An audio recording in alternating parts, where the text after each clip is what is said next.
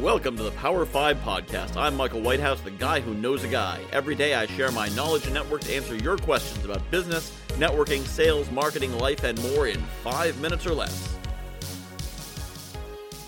Today's question is How can I get started in business with no funding? When we hear about startups, we often hear about venture backed startups. You know, they got millions and millions or billions of dollars behind them, and so they buy the foosball table and the nice chairs and they rent out the fancy offices and all that crap. And so then people start with, Well, how can I get funding? And that is the wrong question because that's a whole different thing, that venture capital space. And sure, it seems pretty cool, but I don't want to go there. That that's that's where you're working 22 hours a day. You never see your family. You got a bunch of people breathing down your neck, being like, "Where's my money? I want to get my money out of this."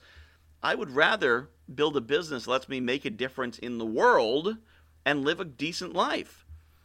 Uh, if you want to be in the top 1%, you need to make about $450,000 a year. Not millions, not billions. $450,000 a year puts you comfortably into the top 1% of American income earners. So you don't need to build a zillion dollar business. You can make $450,000 a year with yourself and a few virtual assistants with automation. That's the power of robots, power of computers.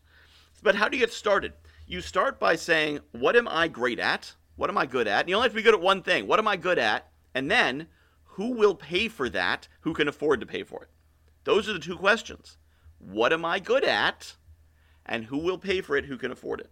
Now, I've seen some longer versions exercise. You make a list of everything that you're you like doing, and a list of everything that you're good at doing, and find the overlap there, and then you do another thing. But basically, fundamentally, it's what am I good at, and who can afford to pay for it.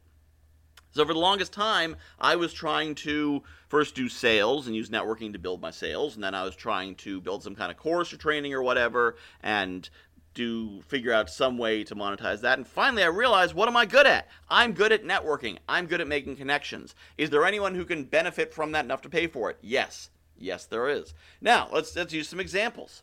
Let's say you're really good at portrait painting. Okay? You're good at portrait painting. The thing is 2022, nobody's hiring a portrait painter.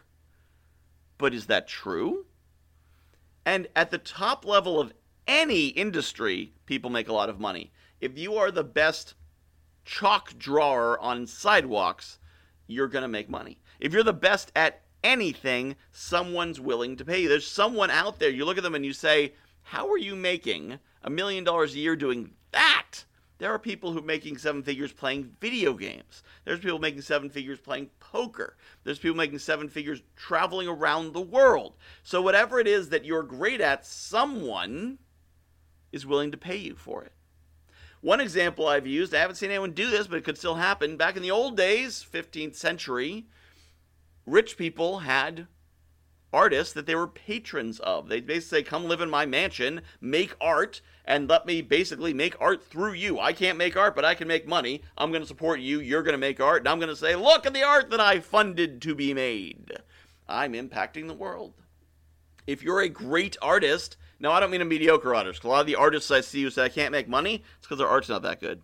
But if you're a great artist, then someone's willing to pay you for that. I know people who are great musicians.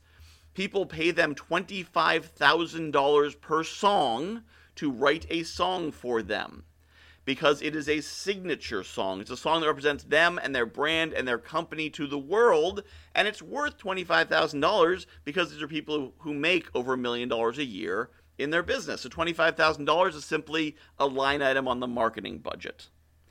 Find those people who can afford what you do, and then find the people among them who would be excited by what you do and I think you're going to discover it doesn't actually take that many of them to get you to the lifestyle that you need to lead. And once you do that, your business forms. You don't necessarily need a website. You don't necessarily need an office. You don't need a team, a staff, or any of that other stuff. You just need to figure out what it is you're great at, who's willing to pay for it, and how to get them to pay for it. And that can be as simple as picking up the phone and calling people, getting introductions, going to events, doing some of the networking stuff I talk about in other episodes. But it's as simple as that, and as complicated as that. This has been the Power 5 Podcast. To submit your questions, email me at michael at guywhoknowsaguy.com. Get your copy of the Power 5 networking tips at guywhoknowsaguy.com slash power 5. It takes a village to raise an entrepreneur. You need a coach, you need marketing support, you need help creating programs. Who can you trust? Who will really deliver? Who can give you advice? I ran into this when I started my business, and you probably have too. This is why I created the Entrepreneur Mentor Community.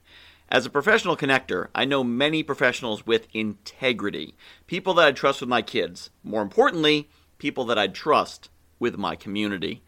They are the mentors in the Entrepreneur Mentor community. As a member of the community, you have access to these mentors, a weekly Ask Me Anything solution session with me, a library of powerful content, and more, all for only $47 a month. To apply for membership, visit guywhoknowsaguy.com slash EMC. That's guywhoknowsaguy.com slash EMC. I'll see you in the community.